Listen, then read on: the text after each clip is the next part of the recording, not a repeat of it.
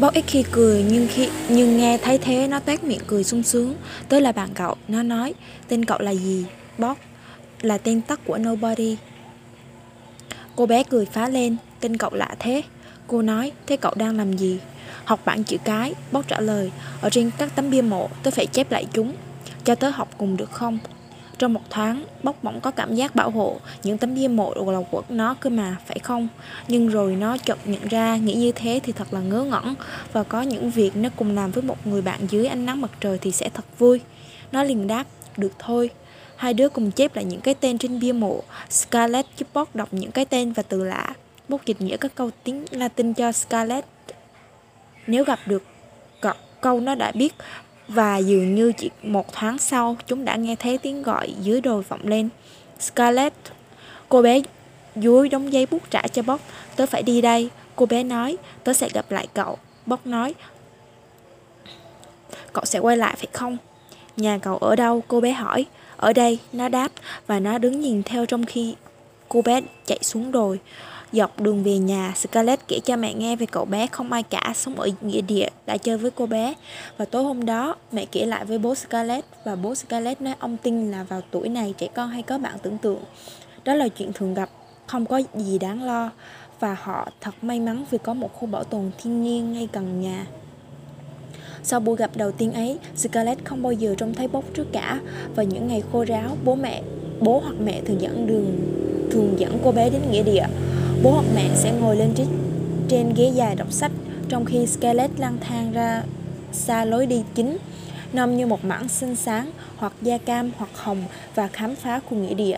Và lần nào cũng vậy, rất nhanh sau đó, cô bé sẽ trông thấy một khuôn mặt bé nhỏ, nghiêm nghị với đôi mắt xám cứ lên nhìn mình từ bên dưới mớ tóc màu nâu xỉn, rồi bóc cùng cô bé sẽ chơi đùa với nhau, có lúc là chơi trốn tìm, có lúc là trèo cây, trèo lên cái này cái kia, hoặc chỉ ngồi im ngắm những con thỏ nhảy nhảy, nhảy ra nhảy vào, đằng sau ngôi thờ cũ, nhà thờ cũ.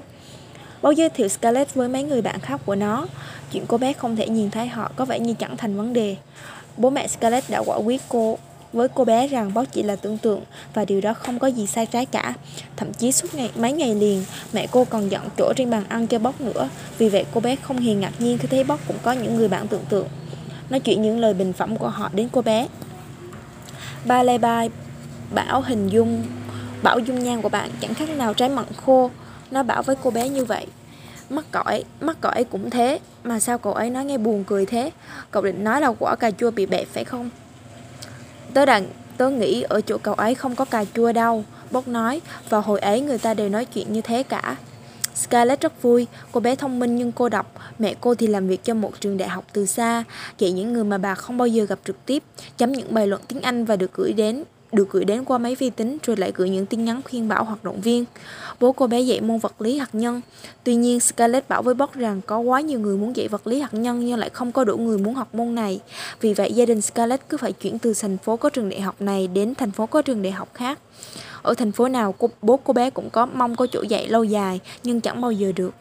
Vật lý hạt nhân là gì? Bóc hỏi. Scarlett nhún vai. Ờ, cô bé nói.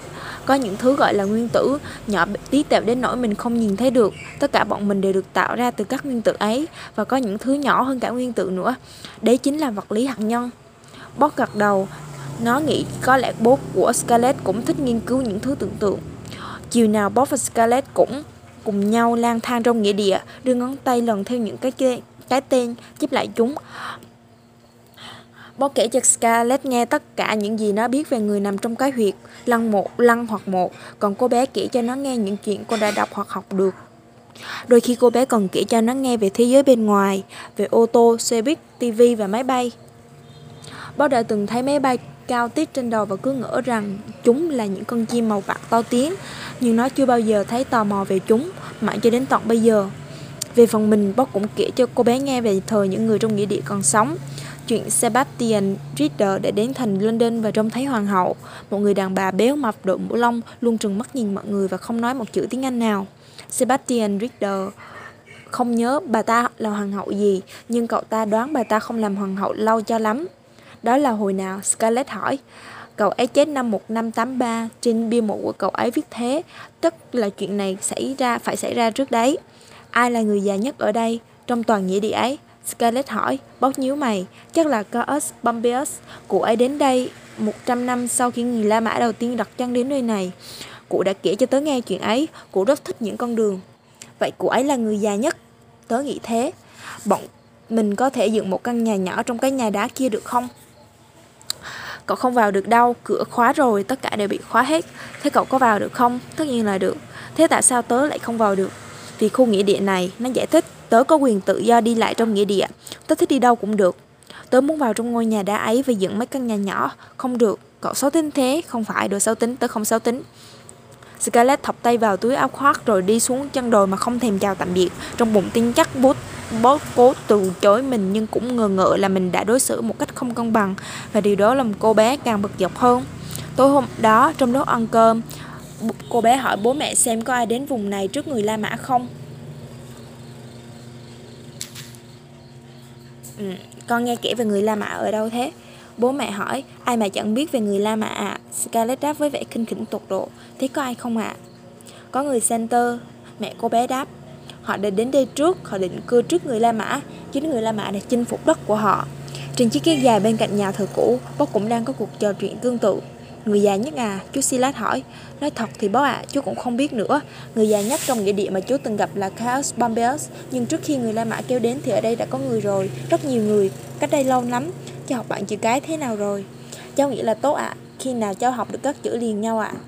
Chú Silas ngừng một lát, chú dám chắc trong số những nhân tài được mai táng ở đây, ít nhất cũng phải có vài giáo viên. Chú nói, sau một hồi lâu ngẫm nghĩ, chú sẽ đi hỏi xem sao. Tôi rất phấn khích, nó tưởng tượng rằng trong tương lai mình có thể đọc được tất cả mọi thứ, có thể khám phá và tìm hiểu mọi câu chuyện. Khi chú Silas rời khỏi nghĩa địa để lo liệu những việc riêng của mình, bơi đến chỗ cây liệu cạnh nhà thờ cũ rồi gọi Chaos Pompeius. Ông cụ, người La Mã từ trong mộ bước ra, vừa đi vừa ngáp dài. À phải rồi, thằng bé còn sống, cụ nói. Cháu khỏe không? Chú bé còn sống. Boss đáp, cháu rất khỏe ạ, thưa cụ. Tốt, tốt, Tam rất mừng, mái tóc của ông già người La Mã bằng bàn bạc dưới ánh trăng và cụ khoác chiếc áo choàng toga vốn đã được vốn đã mặc khi an táng. Bên trong là một cái áo đôi cùng cặp cùng đôi xà cạp bằng len dày vì đây là một vùng đất lạnh giá nằm ở tận cùng thế giới, nơi duy nhất lạnh hơn vùng Caledonia ở phía bắc. Người ở đó là lũ mọi mọi rợ giống loài thú hơn là loài người, với bộ lông màu đỏ cam. Quá màng dại đến nỗi người La Mã không thèm chinh phục, và chẳng mấy chốc chúng đã bị giam cầm trong mùa đông vĩnh cửu của xứ sở đó. Cụ có phải là người già nhất không ạ? À? Bác hỏi. Người già nhất trong nghĩa địa ấy à? Chính thế. Vậy cụ là người đầu tiên được chôn ở đây ạ? À? Ông cụ ngần ngừ, gần như là người đầu tiên. Gas Pompeius đáp. Trước người center trên hòn đảo này có những người tộc người khác, một trong số họ đã được chôn ở đây. Thế ạ? À? Bác ngẫm nghĩ một lát, một ông ấy ở đâu ạ? À? Kurt chỉ lên đồi, ông ấy ở trên đỉnh đồi, bot nói. Kurt lắc đầu, không thì ở đâu ạ? À? Ông cụ người La Mã đưa tay xoa đầu bóc, trong đồi, cụ đáp, trong lòng đồi, ta được đưa đến đây đầu tiên. Đi theo hộ tống linh cửu là bạn bè, các quan chức trong vùng và những người đóng thế đeo mặt nạ bằng sáp mang, mang hình người. Vợ chết vì bệnh sốt ở Camulodunum và những người cha bị giết trong một trận ẩu đả biên giới Gau của ta. 300 năm sau khi ta chết, một người nông dân trong lúc đi tìm địa điểm thả gu mới để đến một đã tìm thấy một tảng đá chắc trước miệng hang. Ông ta liền vần nó ra một chỗ khác rồi đi xuống lòng đồi, tưởng dưới đó là có cho báu. Một lát sau ông ta chạy ra, mái tóc lúc trước sẫm màu, thì hóa ra bạc trắng như tóc ta. Ông ấy đã trông thấy gì ạ? À? Gus không đáp. Sau đó cụ nói, ông ta không chịu kể lại, ông ta không dám quay lại nữa. Người ta vần hòn đó, hòn đá che chắn miệng hang lại và lâu dần quên bẩn đi mất. Thế rồi, 200 năm trước, khi đang xây hầm mộ cho nhà Frobisher, họ lại tìm thấy nó. Vì mê tưởng đến kho báu, chàng trai tìm đến miệng hang đã không cho ai biết và trốn trong ngưỡng cửa đằng sau quan tài của Enfram Pettifer. Rồi đến đêm thì mò xuống dưới hang mà không ai trông thấy, hoặc là anh ta tưởng không ai trông thấy. Khi truy lên thì tóc anh ta có bị bạc không ạ? À? Anh ta không trở lên nữa. Ừ, thế ạ, à? thế ai được chôn ở dưới đấy ạ? À? Gus lắc đầu, ta không biết cậu Owens ạ, à. nhưng ta có thể cảm thấy, cảm nhận được người đó. Khi nơi này vẫn còn trống trải, khi ấy ta đã cảm thấy có một thứ gì đó đang chờ đợi sâu tích trong lòng đồi. Ông ta đang đợi cái gì ạ? À? Ta chỉ có thể cảm nhận được sự chờ đợi mà thôi, Gus Bombeus trả lời.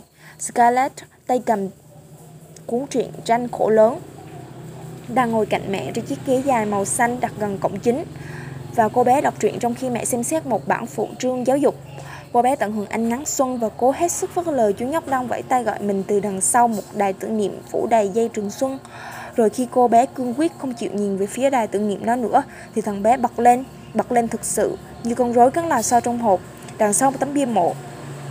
Choji Gi G Soji mất năm 1921 tôi là người lạ và các bạn đã đón nhận tôi nó rối rít ra hiệu cho cô bé cô bé vẫn lặng tảng lờ cuối cùng cô đặt cuốn truyện xuống ghế mẹ ơi con đi dạo một tí đây đừng rời khỏi lối đi nhé cưng cô bé mang theo lối đi cho đến khi vòng qua một khúc quanh và cô có thể trông thấy bóc đang đứng vẫy trên ngọn đồi. Cô bé nhăn mặt với nó. Tớ đã khám phá ra được mấy chuyện, Scarlett bảo. Tớ cũng thế, Bóc nói. Trước người La Mã ở đây đã có người rồi. Cô bé nói, trước người La Mã đã rất lâu họ sống. Ý tới là, khi họ chết thì người ta chôn vào trong lòng đồi, cùng với châu báu và các thứ tương tự như thế. Và người ta gọi chúng là gò chôn cất.